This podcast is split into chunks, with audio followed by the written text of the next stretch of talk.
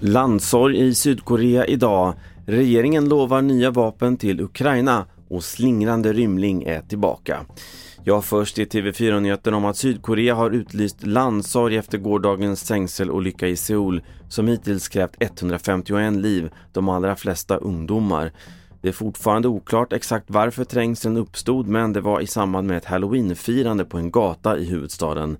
En norsk medborgare uppges finnas bland de omkomna. Nathan Tavernitti förlorade en av sina vänner i tragedin. There's so many people. and I had to like turn around and I told the crowd, you can't come this way. People are dying.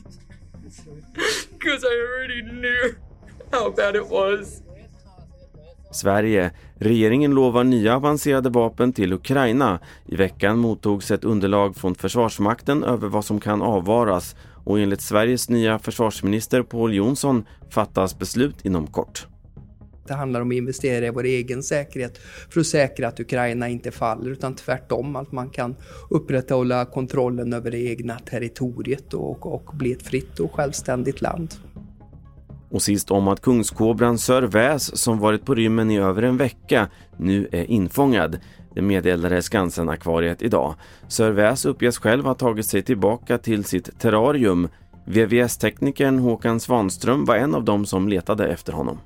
Den har ju fångats här under natten och just nu så befinner den sig nere i en eh, så kallad husarrest. Den sitter i tryggt förvar och mår bra. Och vi håller på med återställning av buren så just nu så är en av mina montörer eh, inne i buren och skruvar igen de här lamphålen där den smet ut.